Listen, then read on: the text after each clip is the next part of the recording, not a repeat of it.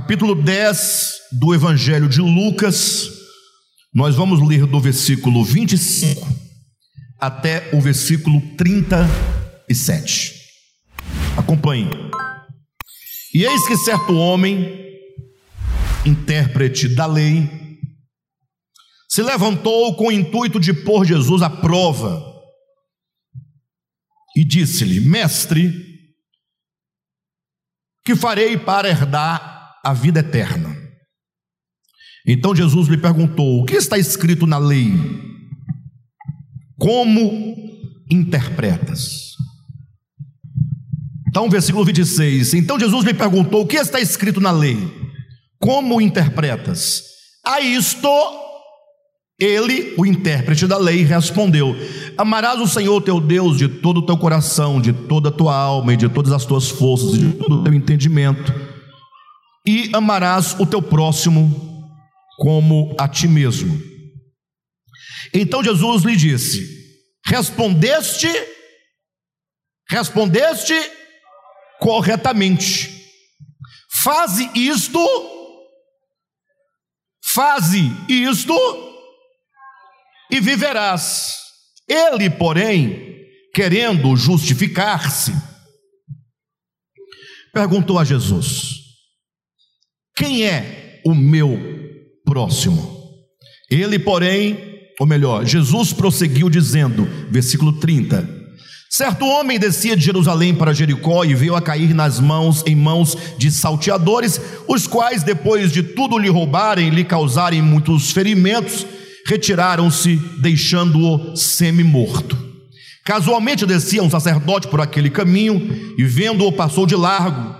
Semelhantemente, um levita descia por aquele lugar e, vendo-o, também passou de largo. Certo samaritano que seguia o seu caminho passou-lhe perto e, vendo-o, compadeceu-se dele, e chegando-se, pensou-lhe os ferimentos, aplicou-lhes óleo e vinho, e colocando-o sobre o seu próprio animal, levou-o para uma hospedaria e tratou dele. No dia seguinte, tirou dois denários e os entregou ao hospedeiro, dizendo: Cuida deste homem, e se alguma coisa gastaste, gastares a mais, eu te indenizarei quando voltar. Versículo 36. Qual destes três te pareceu ter sido o próximo do homem que caiu nas mãos dos salteadores? Respondeu-lhe o intérprete da lei, o que usou de misericórdia para com ele. Então lhe disse: Vai, vai, não é vem, vai e procede tu de igual modo. Diga amém.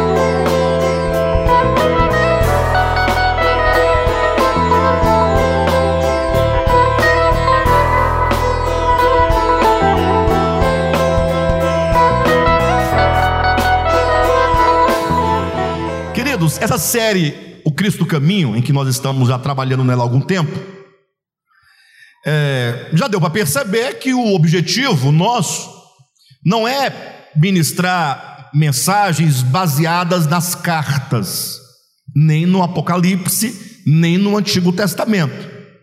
Não que não pudéssemos fazê-lo, nós pregamos o Novo Testamento como um todo há anos, né? há 24 anos nesse ministério, pregamos o Novo Testamento como um todo.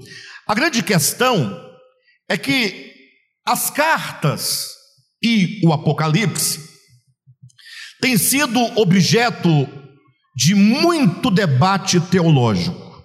Não sei se vocês já perceberam isso, já se deram conta de que é, foi feita foram feitas muitas teologias sobre as cartas, sobretudo paulinas.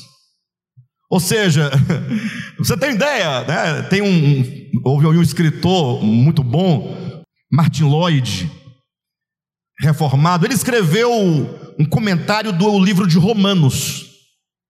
Quantos capítulos tem o um livro de Romanos? Bem, pelo menos uma criatura para poder salvar. Quem? Opa! Quem, vocês olharam? Olharam, né? 16 capítulos, o Evangelho de Romanos. 16. Martin Lloyd escreveu um comentário do livro de Romanos, cada um dos livros mais ou menos com umas 400 páginas. Agora, eu não desmereço o trabalho, deve ter coisas muito boas nesse comentário, não há dúvida disso. Um servo de Deus que dedicou seu tempo, mas já dá para perceber a complicação que se pode fazer diante de uma epístola, sim ou não? Poxa, se para explicar 16 capítulos eu tenho que escrever 5 mil páginas, então tem coisas que, que ninguém, ou quem tem acesso a essa informação, como é que, que se tira é, de 16 capítulos, 16 páginas, 5 mil folhas? Eu estou falando que, grosso modo, eu não contei folhas e nem volumes, mas não estou exagerando, não, é mais ou menos isso. A grande questão é que não fizeram a mesma coisa com os evangelhos. Todo o debate teológico se dá comumente nas epístolas e no Apocalipse, sobretudo nas epístolas paulinas. E olha que eu gosto dos escritos paulinos como ninguém. Gosto, leio, estudo, ensino, explico, mas o Senhor nos conduziu na série é, o Cristo Caminho, voltar os olhos para os evangelhos, Mateus, Marcos, Lucas e João. Por quê? Porque é de uma simplicidade, é de uma acessibilidade, obrigado pela palavra, é de uma aproximação, é de uma urbanidade, é de uma familiaridade, porque é Jesus falando com pessoas, não é Jesus construindo um raciocínio teológico. E olha que vocês sabem que eu sou de fazer construção de raciocínios teológicos, então não estou desmerecendo nada e ninguém. Eu estou dizendo que quando você lê o Evangelho, você não tem o que fazer, porque não tem mistérios, são coisas simples. E nós estamos aqui já há, há, há três semanas falando sobre eclésia, sobre igreja. Então, quem está acompanhando essa série sabe que nós estamos falando sobre eclésia. Nós, da primeira mensagem, falamos sobre a, a, o que é igreja, o que é eclésia, suas origens, sua aplicação, como esse termo chegou à Escritura, o que ele significa. Não é? Na segunda mensagem, nós demonstramos é, a importância da igreja enquanto igreja de expressão prática que é a igreja local, é isso que estamos aqui fazendo, isso tem a sua importância, e nós vimos que a importância da igreja local não é simplesmente como quem vai à missa, com todo respeito, mas eu já ouvi muita gente falando assim: não, é, eu vou à missa uma vez por semana, está resolvido. Ou seja, vai lá como um ato de desencargo de consciência e de dever cumprido. Ponto. Não, não. A ideia de igreja, vimos na segunda mensagem, é a ideia de comunidade. Olha a palavra comunidade. É quando se tem vida comum. Então, quanto mais tempo nós passarmos juntos, mais nós vamos poder provar do espírito de comunhão, de comunidade. Quanto mais estivermos juntos, não despreze o congregar. Afinal, é a igreja não é um lugar físico, a igreja é um ambiente espiritual, fraterno, familiar, comunitário, e é o único lugar em toda a terra onde você poderá exercer ou exercitar os seus dons, como aquele que entrega algo voluntariamente sem que você seja cobrado ou sem que ninguém te pague por isso. Porque não raras vezes nós, nós doamos algo, mas por que doamos? Porque somos cobrados. É? Ah, é, final de ano tem que ter espírito natalino, fraterno. Então vou dar uma cesta básica. Para disso. O pobre, o faminto, o necessitado, ele não come só no Natal. Então é de uma hipocrisia enorme. Não que você seja hipócrita, não. Às vezes nós somos hipócritas inconscientemente. Nós somos levados a fazer algumas ações em épocas festivas. Acabou a, festividade, dane-se, o pobre vai morrer. Coitado, ninguém mandou nascer pobre. No ano que vem eu levo outra cesta para ele. Não faz sentido. Então, às vezes nós fazemos algo por um compromisso social, por um compromisso religioso, porque a sociedade nos cobra, porque a igreja nos cobra, porque a nossa consciência nos cobra. Então, esse ambiente aqui no qual nós estamos, e eu falo deste EDEVAP, porque eu não posso falar por outro ambiente. Aqui você não é obrigado a nada. Nada, absolutamente nada. Você é ensinado sobre o dever cristão, o dever humano, o dever fraterno. Você é ensinado. Agora, a igreja, ela é especial porque a igreja prática, tá? Igreja prática. Porque aqui você não é obrigado a permanecer quando alguém olha para você de cara feia. Aqui não tem quem olhe para o outro de cara feia aqui dentro? Tem? É, eu não vi, mas deve ter. Em todo lugar tem. Então, quando alguém olha de cara feia, o que, você faz? Você manda para onde? Vai para onde? Vai para. Pode ser qualquer coisa. Eu pensei na coisa mais simples. Mas, quando você está no seu trabalho, é outro ambiente, né? Que alguém te olha de cara feia, você abandona o serviço? Você é obrigado a ficar. Obrigado. Na sua casa, alguém olha de cara feia, você foge de casa? Não, você fica. Você aguenta ali. Por quê? Porque é a sua casa, é ali que você dorme, é ali que você come. Então, é, os vários ambientes do mundo onde nós nos encontramos, nós somos obrigados a tolerar, obrigados a isso, obrigados a aquilo outro. Aqui você é chamado, Deus nos dá um ambiente comum em que você só dará, só servirá, só se entregará, só perdoará, só socorrerá voluntariamente. Então a igreja local é o primeiro ambiente que Deus criou para tratar o nosso coração com respeito à generosidade. Então, se você está na igreja e você só fica e só congrega se, é, então você não entendeu nada. De fato, se você for, é a melhor coisa que você faz. Porque você não entendeu. Aqui, imagina só o Josué ter que me suportar por 23 anos. Ou você acha que ele não tem que me suportar? Não é que eu sou uma pessoa tão insuportável assim, mas não é fácil. Não é, Josué? Agora, em contrapartida, eu posso dizer o mesmo ou pior, porque hoje o Josué, ele melhorou muito, muito, não está 100%, ainda, em vez em quando, dá uma, uma travadinha, mas quem o conheceu há 10 anos, há 12 anos, há 15 anos, sabe o quão difícil ele era. Não estou expondo, não, porque é, é, uma, é uma vitória. É, todo mundo sabe que depois que o Josué fez psicanálise, é, é ele é, mudou muita coisa. O camarada tá, tá. É verdade. Mas assim, mas não era coisa negativa, não. Eram coisas positivas. Mas nem tudo que é positivo gera tranquilidade. Vocês entendem? Eu vou contar um caso para vocês para vocês entenderem o que eu estou falando.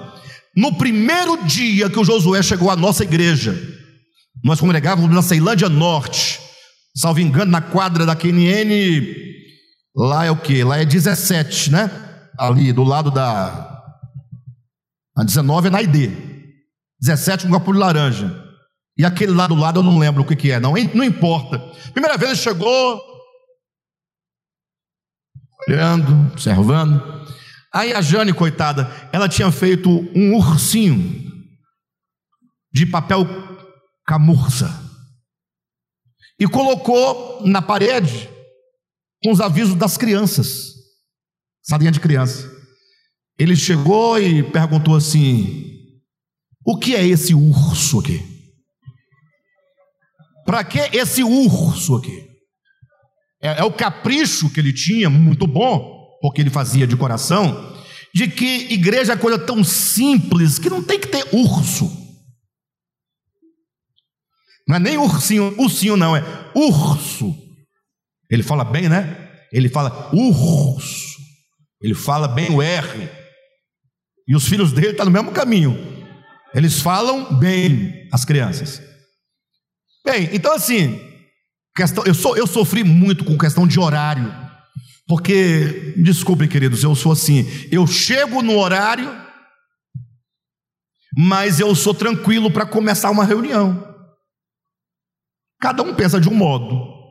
Eu não tenho pressa, eu sou sem pressa. A Josué, ele então, muitos anos falando, não vai começar. Olha a hora, tal. Até que esse ano nós acertamos aqui, graças a Deus. Não foi? A partir da mudança para de manhã está começando no horário certo. E terminando no horário certo. Hoje eu não sei, mas. Não sei. Ah, hoje eu posso. Aí o Josué liberou, queridos. Mas é uma benção, viu?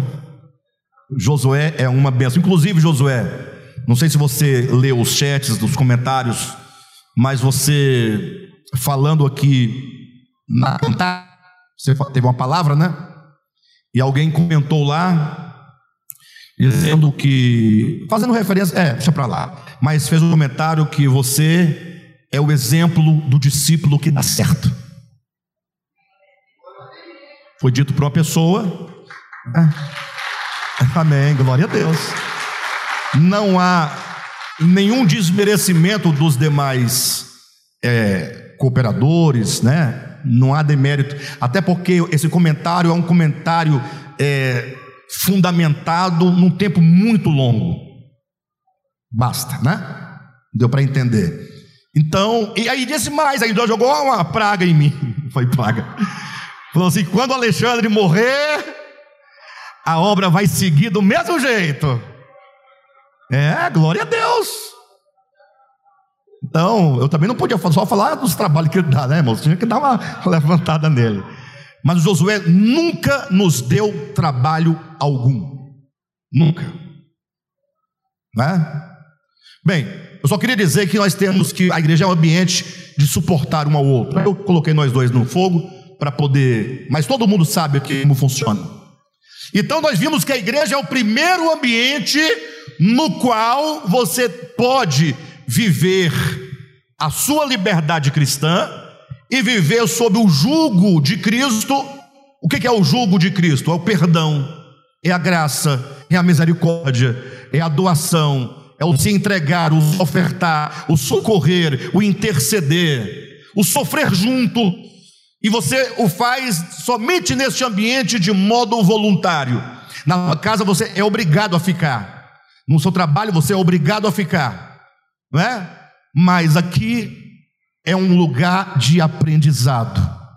Então nós temos que modificar, ou melhor, e também intensificar os nossos laços. Bem, isso foi na segunda mensagem. Mas na terceira mensagem começamos com esse texto de Lucas 10.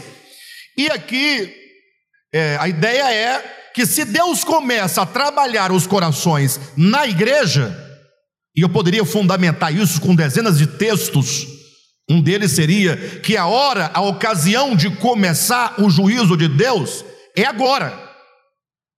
E se começa o juízo pela igreja, qual não será quando chegar nos ímpios, no mundo? Quem entendeu? Ou seja, na igreja, a igreja é o lugar onde Deus começa a sua obra, onde Ele está realizando a obra hoje. Para quê? Para nos fazer igreja de igreja militante pelo Evangelho, uma igreja triunfante. Agora, essa igreja triunfante, ela tem um papel fundamental em relação ao mundo.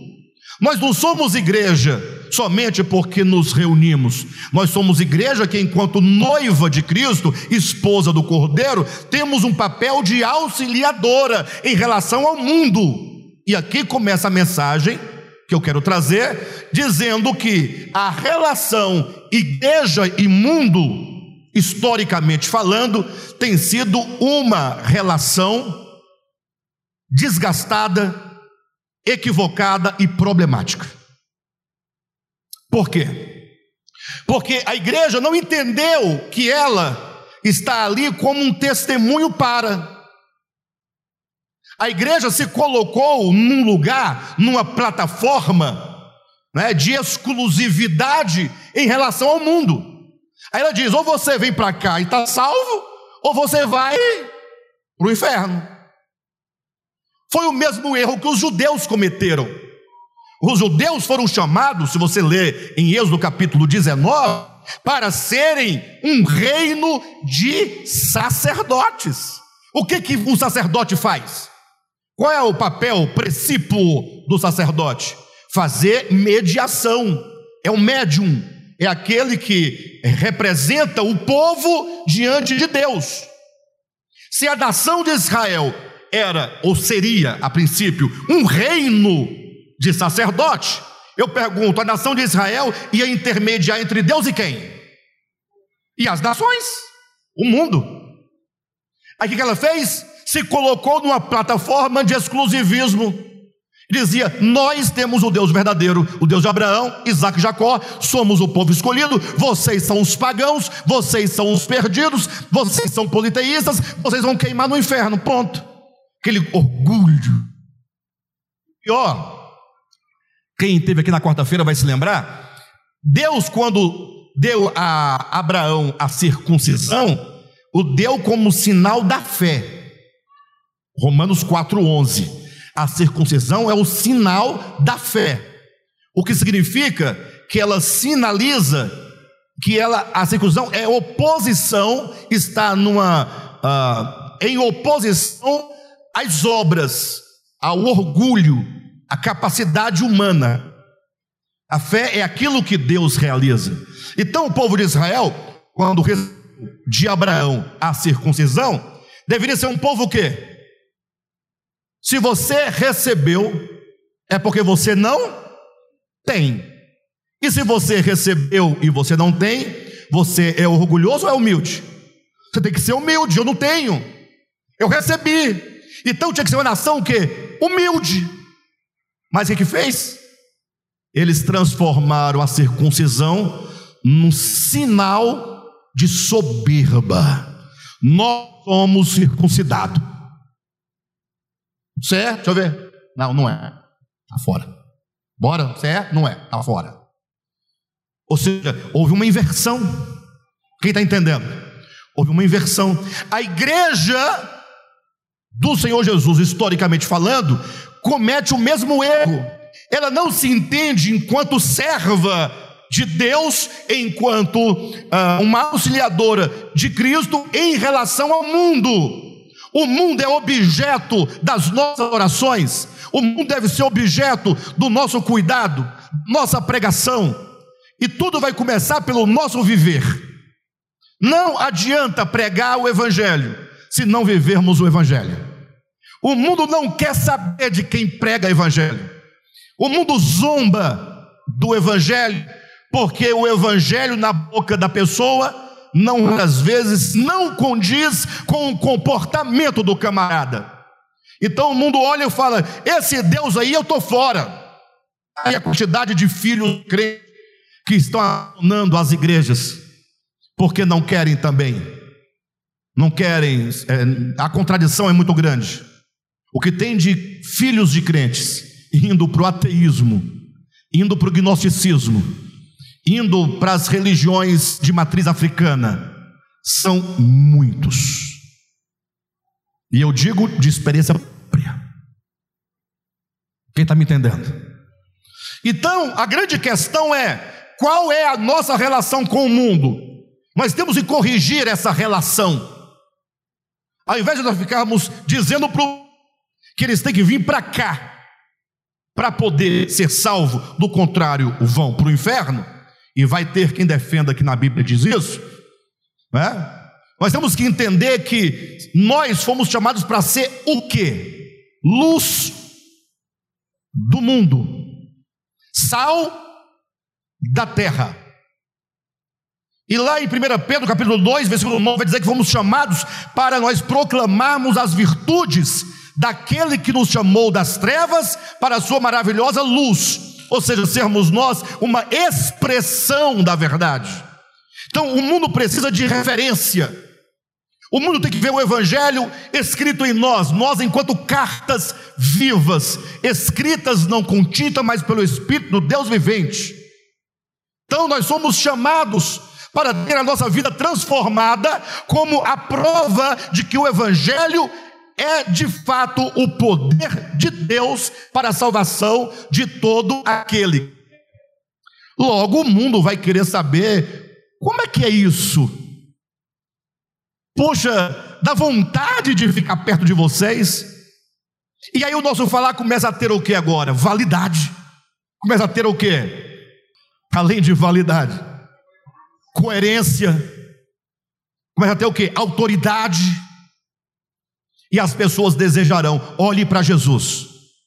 Jesus pregava, não pregava? Lógico, mas as suas pregações todas estavam relacionadas com a vida prática e cotidiana. Chega para Jesus um certo camarada, intérprete da lei, se fosse hoje, diríamos que seria um, um pós-doutor em divindade, um PhD em divindade.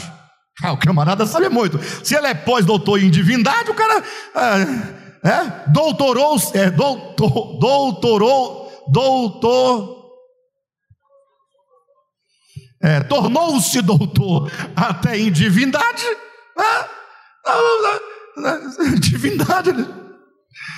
Aí ele chega para Jesus e ele faz a pergunta. Hoje eu vou acabar essa mensagem, viu, irmãos? Se você quiser sair, eu não posso fazer nada, eu tenho que acabar. Tenha paciência comigo. Tenha paciência, por gentileza. E ele faz a pergunta que para mim é fundamental. Faz essa pergunta hoje numa academia e aí as pessoas, os doutores, vão gastar horas e horas e horas para explicar nas suas equações mirabolantes o que fazer para ser salvo. Pergunta básica. Chega o pós-doutor em divindade para Jesus e pergunta: Mestre, o que eu devo fazer para ser salvo? Ou para ter herdar a vida eterna. Toda nossa busca não é pela vida eterna? Sim ou não? Tudo que fazemos no sentido religioso, ético, moral, se inclina para a ideia de vida eterna. Porque o oposto de vida eterna é o que? Morte eterna. A proposta é: ou você sofrerá morte eterna, ou terá vida eterna. Sim, então se é, a vida, se, é, é, se o problema da existência chega nessa né, nessa bifurcação, a pergunta óbvia qual que é? O que eu devo fazer? É muito simples. Vera, o que você deve fazer? E não adianta me acusar de arminiano, de calvinista, é bobagem. Eu estou falando o que está escrito, é Jesus quem vai responder, é problema dele, chame ele de arminiano, chame ele de calvinista, chama ele de universalista. Chama ele de liberal, chame ele, é problema dele. Eu só vou dizer o que ele disse, mais nada. O que eu devo fazer para ser salvo? Como Jesus estava conversando com PhD em divindade, vocês estão entendendo o que eu quero dizer? O intérprete da lei. Jesus perguntou assim para ele, capítulo 10, versículo 26. Então Jesus lhe perguntou: Que está escrito na lei? Como interpretas. Queridos, olhem para mim. Aqui nós teremos de Jesus uma resposta positiva e teremos uma interpretação da resposta. Aí ninguém vai ter dúvida. Jesus vai dar a resposta, o que deve ser feito. Em seguida, ele vai ilustrar como que aquilo que é mandamento se materializa na existência prática de cada um de nós, porque aí ninguém terá dúvida absolutamente do que fazer para herdar a vida eterna. Coloca-se essa pergunta numa academia e logo começaram: não, não, não, ninguém pode fazer absolutamente nada. Ué, hum? Jesus não disse isso. Jesus não falou, ah, você não pode fazer nada. Jesus pergunta assim para ele, para lhe responder: o que está escrito na lei e como interpretas? Coloque isso numa academia hoje em dia, numa outra linha teológica, vão dizer: ah, o que diz a lei? Ah, são dez mandamentos. Tal, tal, tal, tal, tal. Aí quando acabarem os dez mandamentos, vão discutir se são nove ou se são dez. Porque tem um que me parece que não, não coaduna com os demais, porque me parece que o sábado é de caráter cerimonial e não moral. Já observaram isso? O sábado é moral? Aquele que adultera não fere a moral? E aquele que não guarda o sábado, fere a moral de quem? Não tem moral a ferir. Parece que o sábado. É, olha a discussão. Bem, discutido o problema dos dez mandamentos, se são dez, se são nove, o que, que acontece? Se no, no, no se repetem os nove, não o sábado. É, bem, resolvido esse problema, que, nunca resolveu, ninguém nunca resolveu, vão perguntar, e as demais leis, porque eram 613? Não, as outras passaram, todas. É, e o dízimo ficou. o dízimo permanece. É? O di... Olha, João Passinho, por que está me olhando? Estou entendendo o senhor, não é? Olha, tudo passou, menos o dízimo. Olha para minha cara. Está me chamando de otário? De bobo? Eu tenho cara de tonto? Não é porque o, o dízimo era antes da lei. É outra discussão. É outra discussão. Não porque Abraão deu o dízimo. É. Onde foi dito que ele deveria dar? Onde foi dito que ele deveria dar? Não tem. Ele deu por quê? Porque ele quis. Gratidão. Se é deu porque quis a gratidão, não é mandamento. Se não é mandamento, não é lei. Jacó deu o dízimo. Quem mandou dar? Quem propôs que Jacó desse o dízimo? Ninguém. Foi ele que disse: se o Senhor me der, eu dou. Ele fez um, uma relação mercantil com, com Deus. Não tem mandamento, não tem lei, não tem nada. O dízimo aparecerá da lei. Aí você, tá bom, tá lá em, em, em, é, em Hebreus capítulo 7. Aí você tem que ler de novo o texto, então vem para o meu curso de leitura. Aí você vai ler o texto diferente. Mas eu tenho que avançar, porque o texto aqui é outro. Ou seja, Jesus, o evangelho é muito simples. Jesus pergunta para ele, para o, o PhD lá, o que está escrito na lei e como você interpreta. Bem, o judeu, mestre da lei, sabedor das escrituras hebraicas, falou: é, Simples. Lá diz que eu devo amar a Deus. Olhem para mim. Amarás ao Senhor teu Deus de todo o teu coração, com toda a tua alma, com todo o teu entendimento, com todas as tuas forças, e amarás ao teu próximo como a ti mesmo. Eu não vou entrar, querido, se eu for parar em cada frase, a gente não sai daqui hoje. Mas tem muita coisa a dizer aqui, só aqui. Mas vamos ao ponto que nos interessa mais, não é? Aí Jesus, diante da resposta do, do mestre da lei, disse no versículo 28, então Jesus lhe disse: Respondeste o que? Corretamente. Faze isto e viverás. Aqui está a resposta. Quem quer saber o que fazer para herdar a vida eterna? Tem que ser católico, apostólico, romano? Não? Não está escrito isso? Tem que ser reformado, presbiteriano reformado? Não? Ah, tem que ser repleplé, canela de fogo, línguas estranhas, véu da cabeça, lava pés, comer pãozinho, beber vinhozinho, entrar no rio e ser batizado. Ah, já sei. Ah, faltou. Ser membro do DEVAP. Tudo isso é bobagem, queridos. Tudo é bobagem. Tudo isso é bobagem. Nós estamos aqui não é para sermos salvos. Estamos aqui porque encontramos um ambiente saudável, onde eu posso crescer juntamente com vocês e vice-versa, porque aqui nós estamos interessados em algo comum, que é o Evangelho de Jesus Cristo. Esse ambiente me faz bem, e porque me faz bem, eu estou aqui. Se não te fizer bem, não fique. Simples. Se coopera com o teu crescimento, glória a Deus. Agora, o que está escrito?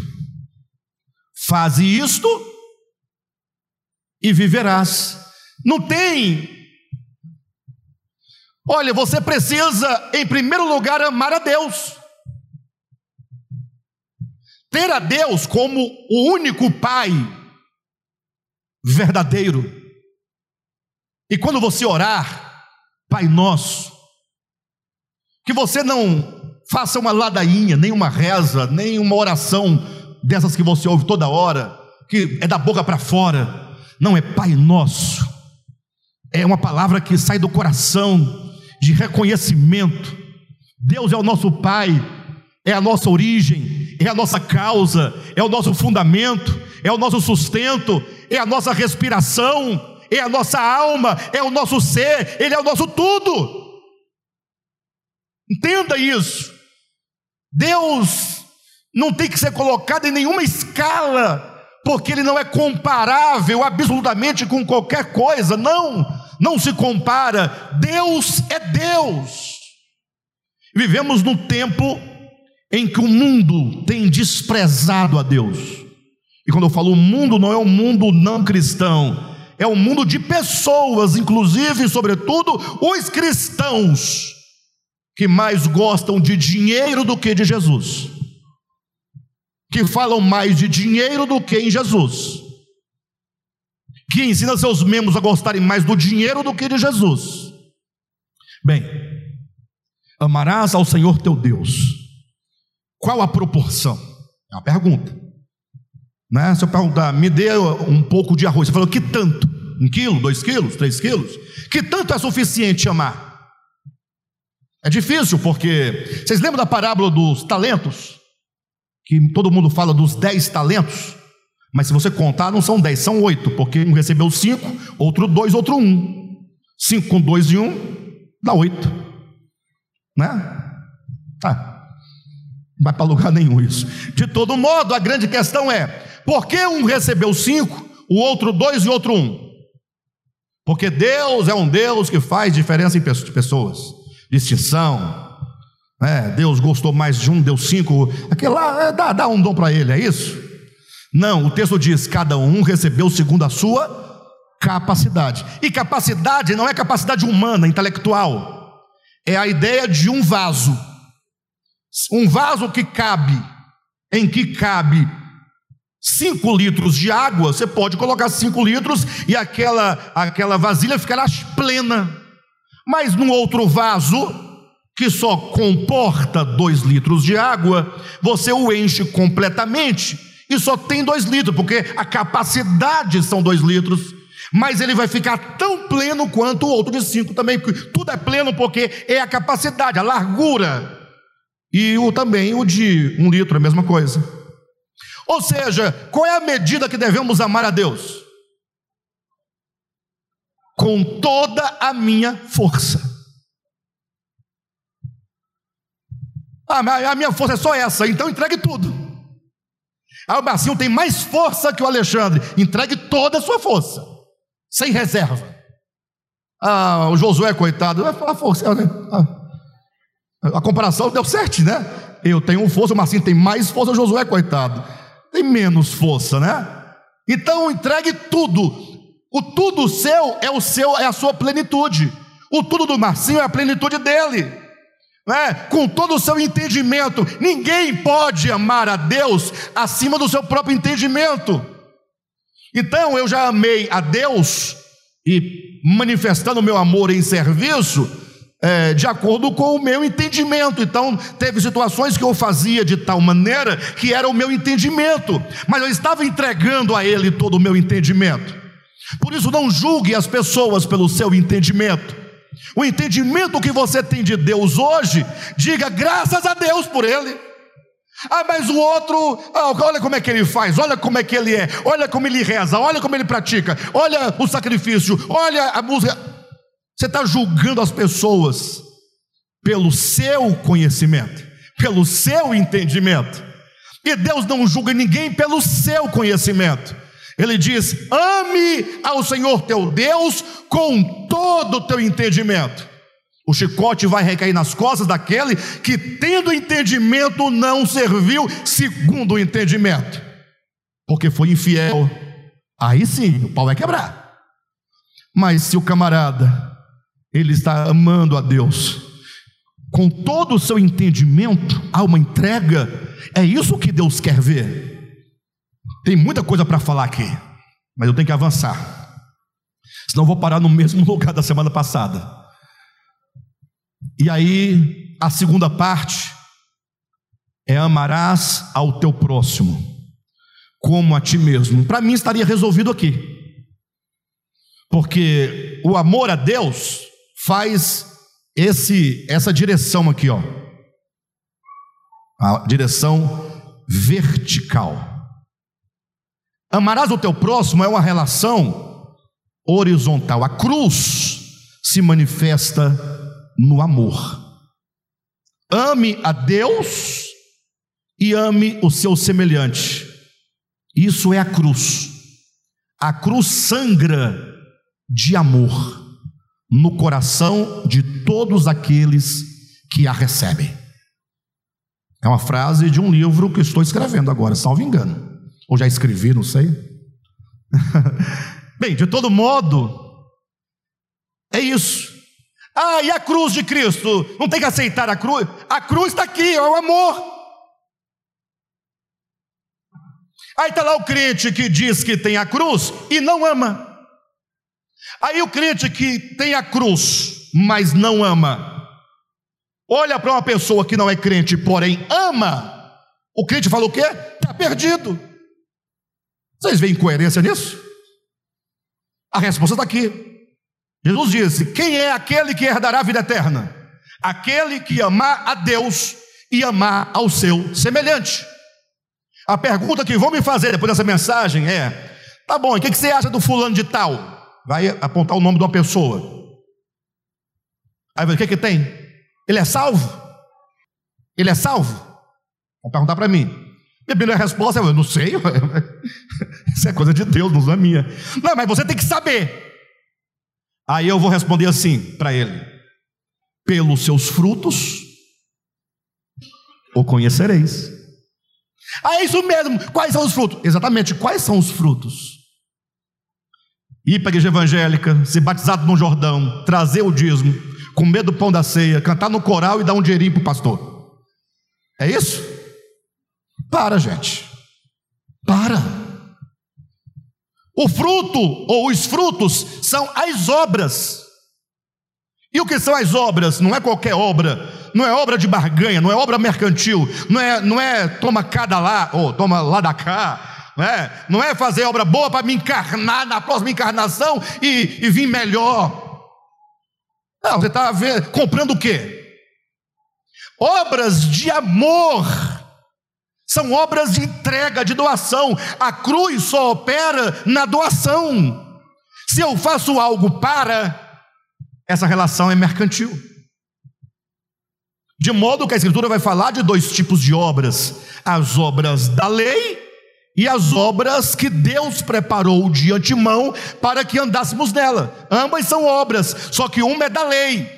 As obras da lei são as obras que você faz por obrigação, por coerção, por condenação, por ameaça, por recompensa.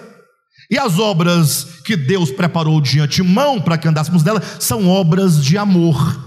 Por isso que o amar ao próximo e o amar a Deus formam esta cruz. Vamos adiante. Quando Jesus falou isso, está resolvido, né, pessoal? Amarás a Deus e ao teu próximo. Mas o mestre lá da lei, o PhD em divindade, ele falou: eu tenho que escapar, porque não é bem assim. E ele vai perguntar: tudo bem, correto, mas quem é o meu próximo? É a pergunta. Quem é o meu próximo? Puxa vida, agora que vai entrar na mensagem. Verdade.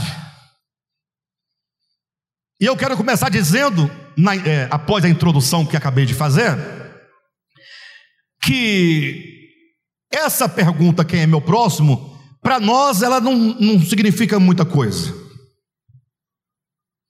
Por quê? Porque nós, em nossa cultura, nós não temos problema com o próximo. Para nós, próximo é aquele que está perto. É o próximo, é o próximo, é o próximo é o próximo. Concordam que nós não temos problema? Agora, no contexto no qual essa pergunta fora feita, essa pergunta faz todo sentido. E eu tenho que começar a, a mostrar isso para vocês, para vocês verem o sentido que faz e como nós podemos fazer a correspondência com os problemas que nós, como igreja, temos. Eu vou adiantar melhorar o entendimento. O problema que os judeus tinham era em relação ao próximo. Ponto. Por quê? Porque próximo no entendimento judaico da época não era qualquer pessoa, porque está próximo, não. Próximo para um judeu da época eram somente os seus compatriotas. Então, todo judeu era o próximo de outro judeu. Agora, não é judeu? Não é meu próximo. Essa era a ideia, e eu vou provar pelo próprio texto. O texto vai dizer isso. Agora, vamos trazer isso para o nosso contexto, porque nós não temos problema com o próximo. Para nós, todo próximo é próximo. Só que Satanás é sujo, esquisito, e ele deu um jeito de trazer o mesmo problema para o nosso meio. Aqui nós não temos a ideia de próximo. Aqui nós temos a ideia de irmão. Irmã Vera, tudo bem, irmã Vera? Aí as pessoas não, não crentes acham estranho, irmã Vera é Vera, né? Ah, nós chamamos, não é irmão? Irmão Zizi, irmão Alexandre, Irmã Maria de Cerqueira, sim ou não? Chamamos as pessoas de irmão. Mas quais são as pessoas que nós chamamos de irmão? Hoje a pergunta não seria quem é o meu próximo, hoje seria quem é o meu irmão? A correspondência é a mesma. Meus irmãos são somente os do cristianismo. Ponto. Só que o cristianismo é muito grande. Os meus irmãos são os do cristianismo, mas somente os da reforma protestante para cá. Reforma protestante é evangélico, os pentecostais nem pentecostais. São meus irmãos. Os católicos não são meus irmãos. E se brincar, ainda tem algumas seitas nesse meio que vão dizer: não, irmãos nossos são somente os da nossa denominação. Pessoal, eu estou falando alguma mentira, algum exagero? Quem é o meu próximo é o mesmo que perguntar hoje quem é o meu irmão. Porque se você voltar lá para o judeu, o próximo dele era o irmão dele, consanguíneo, filho de Abraão, Isaac e Jacó. Logo, hoje eu tenho que perguntar quem é o meu irmão, ao invés de perguntar quem é meu próximo. Poderia ser assim, para que fique claro: amarás ao Senhor teu Deus de todo o teu coração, tua alma, teu entendimento, tuas forças, e amarás ao teu irmão como a ti mesmo. Aí faz sentido a pergunta: Senhor, quem é o meu irmão? Aí faz sentido quem é o meu irmão. Mas vamos ficar no próximo, vocês já entenderam que o próximo aqui deve ser entendido como irmão. Aí Jesus pega e resolve tranquilamente dizendo: Bem, para você saber quem é o teu próximo, volta para o contexto bíblico, lá fará todo sentido. Pense num homem que, descendo de Jerusalém para Jericó, o que deixa implícito e que implica que este que descia era um judeu. Descia um judeu.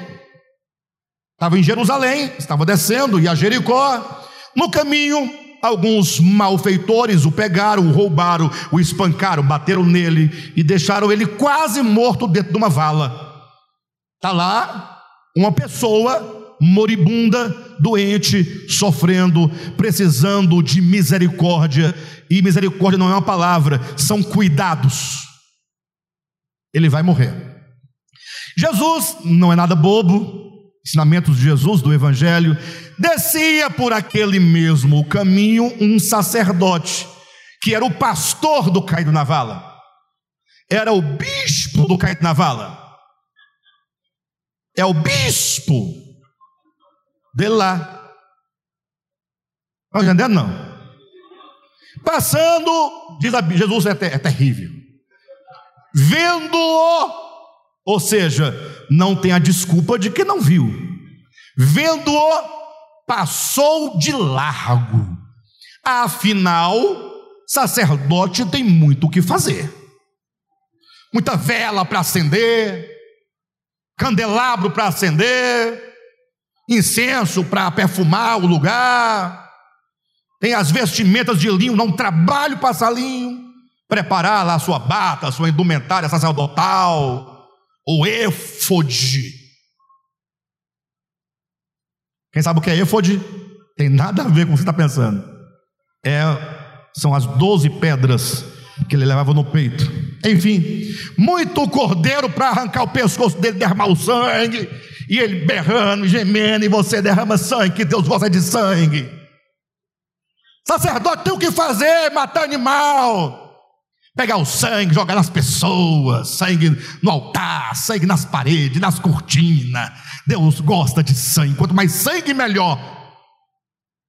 Nesse sentido, o sacerdote não tem o que fazer, coitado, vai morrer, problema dele. Eu tenho os meus serviços espirituais a realizar.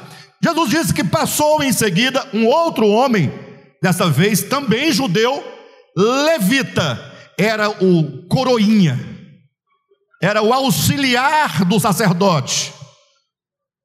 Um levita não é quem levita, era dos cantores do templo.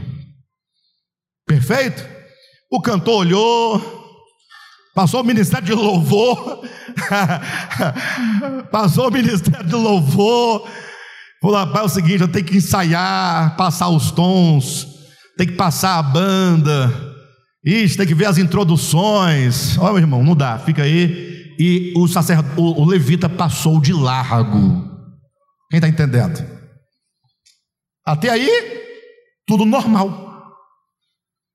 Por que normal? Porque é normal o sacerdote olhar para o seu compatriota e não socorrer. É normal o levita passar e não socorrer o seu compatriota.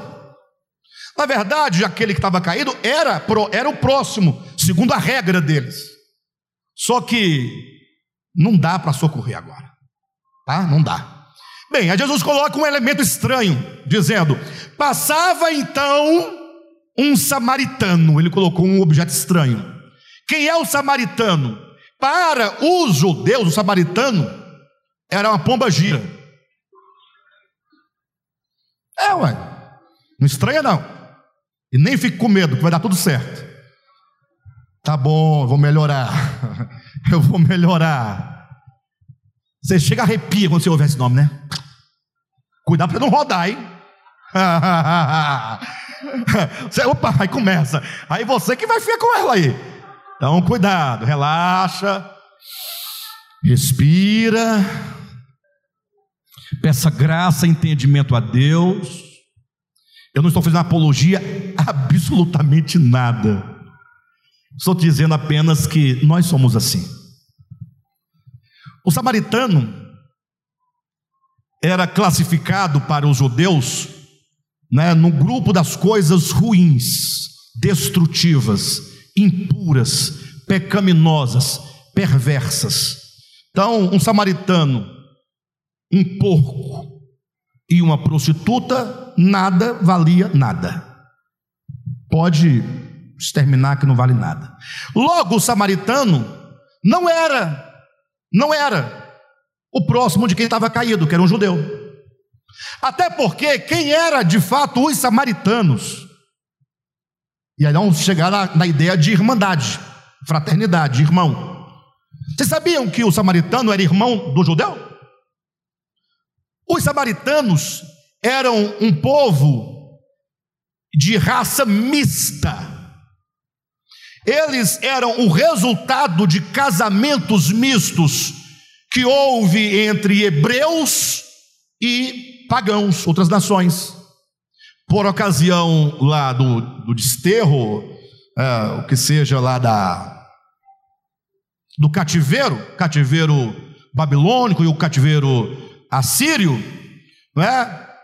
Ah, como Jerusalém não podia ficar, ou Samaria, que fazia parte do povo de Israel, não podia ficar lugar vazio, porque né, vai criar muitos animais e o mato vai cobrir. Então, deixa um pouco desse povo aqui, dos, dos judeus, mas se deixar só ele, eles ganham força e se rebelam contra nós. Então, traz também outros povos e mete no meio, mistura tudo para enfraquecer o povo. E aí, quando misturou tudinho, daqui a pouco, você sabe como mistura gente, né? Um casa com o outro, vai casando, vai casando, e essa geração que foi nascendo desse cruzamento de hebreu com outro tipo de raça ou de nacionalidade, gerou um grupo de, segundo os judeus, impuros, sangue impuro, não é sangue limpo, é sangue misturado. Então, era um meio-irmão, só que por ocasião do retorno do cativeiro, os judeus limpos disseram: Não, não queremos que vocês fiquem conosco. E aí eles são excluídos e agora se tornam os piores inimigos de Israel, mas não inimigo como os, os filisteus, não, inimigo religioso, inimigo da fé. Complicado, hein? Inimigo da fé. Você tem sua fé? Ei, pessoal, tem sua fé? Conhece pessoas que não seguem a sua fé? Pessoas que têm uma fé totalmente contrária à sua fé? Tem inimizade de fé? Tem. Tem. Tem. Isso não quer dizer que você tem que se tornar agora outra coisa. Não, você continua com sua fé, seguindo firme. Mas a questão que Jesus está colocando é: quando você encontra alguém caído, cuja fé não é semelhante à sua, não faz parte dos irmãos da sua fé, saiba que acima da sua fé existe um laço fraterno de irmandade, que é maior do que a sua fé, porque é o laço da paternidade universal. Aquele que está caído, é o meu irmão, não porque é brasileiro, não porque é cristão, mas é porque o pai que o gerou é o mesmo pai quem me gerou. Então não confunda a indumentária religiosa com a essência do ser humano. Diz a Escritura que o samaritano olhou vendo-o, compadeceu-se. A palavra compadeceu-se, compadecer, é, se traduzida literalmente, seria assim: sentiu dores intestinais e não pôde seguir o seu caminho. E olha que ele tinha tudo para seguir o seu caminho. Ele tinha argumentos. Ah, é um judeu, dane-se. Não são os judeus que dizem que não podem pisar em terra de samaritano? Agora morra. Agora morra. Ué, se alguém tinha que socorrer, era teu irmão que, que foi embora, o teu próximo, é, o sacerdote, o levita, eu não, samaritano, agora está precisando de mim, agora eu sou bom. Porque até agora eu era o demônio. E agora, não. O samaritano não tem isso no coração. Ele não pensa na etnia.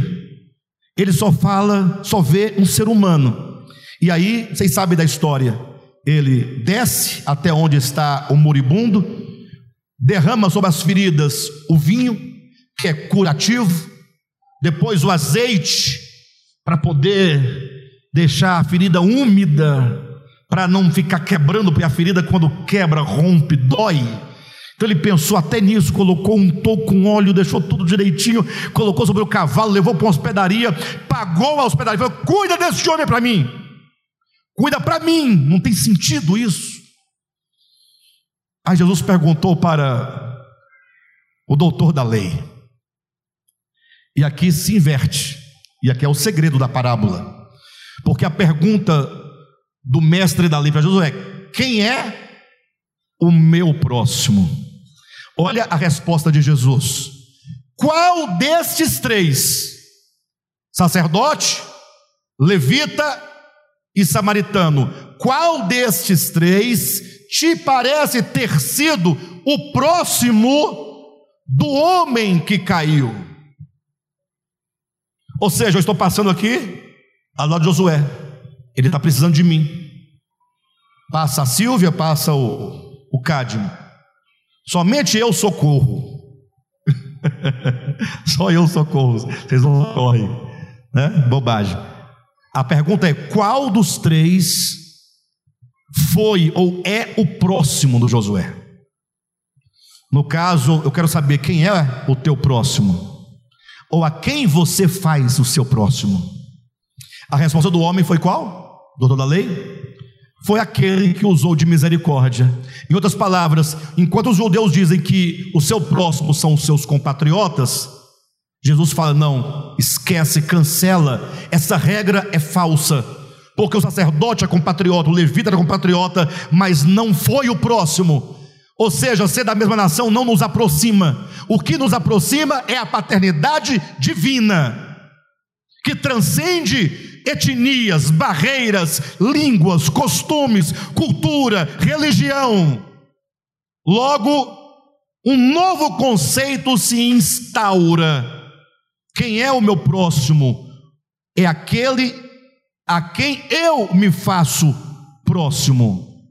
O novo conceito diz o que nos une nessa aproximação. O que que me aproxima do Cádimo? É a pergunta.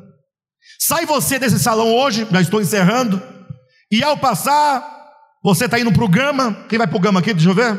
Muita gente. Você resolve passar ali pela Coca-Cola. Não tem Coca-Cola ali? Depois do Pistão Sul. Aí quando você passa lá, complicado, né? Não é complicado? Ei, pessoal. Mas vocês estão entendendo. Quem conhece o que eu estou falando sabe. É complicado. Mas onde é que está a complicação? Dentro do carro. O marido travado. Ele não pode ficar normal. Ele tem que ficar, porque a mulher dele está aqui, olhando para ele, para ver se ele vai piscar, se ele vai se mexer, se ele vai se tremer. É. Mas Aí, se o marido olhar para o lado, para o céu, acontece, a pessoa está um ser humano, ele olha no lugar. Aí a mulher falou o quê? Essas vagabundas. Aí começa. Porque essas vagabundas têm que morrer mesmo, não tem não? Hã? Estou perguntando, pessoal. É de uma vagabundagem de uma imundiça. Hã? Entenderam? Agora, a irmã Vera hoje está de cocôzão na cabeça, está de boa, vai para o céu. A outra lá não, vai pro, já está no inferno e vai para os quintos depois do inferno. Está nos quartos do inferno, vai para os quintos. Dane-se essas. O travesti, a prostituta, o gay, É assim que nós fazemos e vemos. Tem pais que expulsam de suas casas seus filhos porque descobrem que são gays. Eu vi isso acontecer aqui dentro desta igreja. Ah, seu pai e uma mãe expulsam um filho de casa porque ele é gay. O que, que esse, esse casal que expulsou o próprio filho fará com a, com a transexual da, da, lá da Coca-Cola? Vai tacar uma pedra na cabeça dele. Estou mentindo, pessoal? O que, que Jesus está nos ensinando? Quando você olhar para um moribundo, para um necessitado, uma pessoa carente de misericórdia, não olhe a etnia, não olhe a fé, não olhe as vestimentas, não olhe, olhe apenas para a essência interior um filho de Deus, criado por Deus, do mesmo Pai que me criou, logo eu sou o próximo dele, porque eu sou irmão. Todos os homens são nossos irmãos. Isso não significa que eu não careça de mudança, que o outro não careça de mudança. Só que as mudanças não estão para eu imprimir nelas. Eu prego, eu ensino até onde eu posso fazê-lo. A pessoa ouve, toma a palavra para si, se conserta até onde ela pode e quer. Cada um dará conta de si mesmo diante de Deus. É Deus quem nos julga. Não nos foi dada, ah, o julgamento não nos foi dado não temos o julgamento como prerrogativa humana. O pastor não pode julgar, a igreja não pode julgar, você não pode julgar, ninguém pode julgar, porque todos serão julgados por Jesus Cristo. E sabe por quê? Que não nos foi dada a prerrogativa do julgamento? Porque Deus sabe que todas as vezes que nós julgamos, nós julgamos pela aparência. Alexandre, e agora? Agora vamos louvar, vamos adorar, vamos, vamos ser esse samaritano, no sentido da bondade, do amor, da misericórdia. Enfim, Jesus disse que para sermos, herdarmos a vida eterna, basta amar a Deus e ao semelhante. E amar a Deus é amar o semelhante, e amar o semelhante é socorrê-lo nas suas necessidades. Ponto. Consegui. Amém? Glória a Deus. Aplauda o Senhor Jesus Cristo.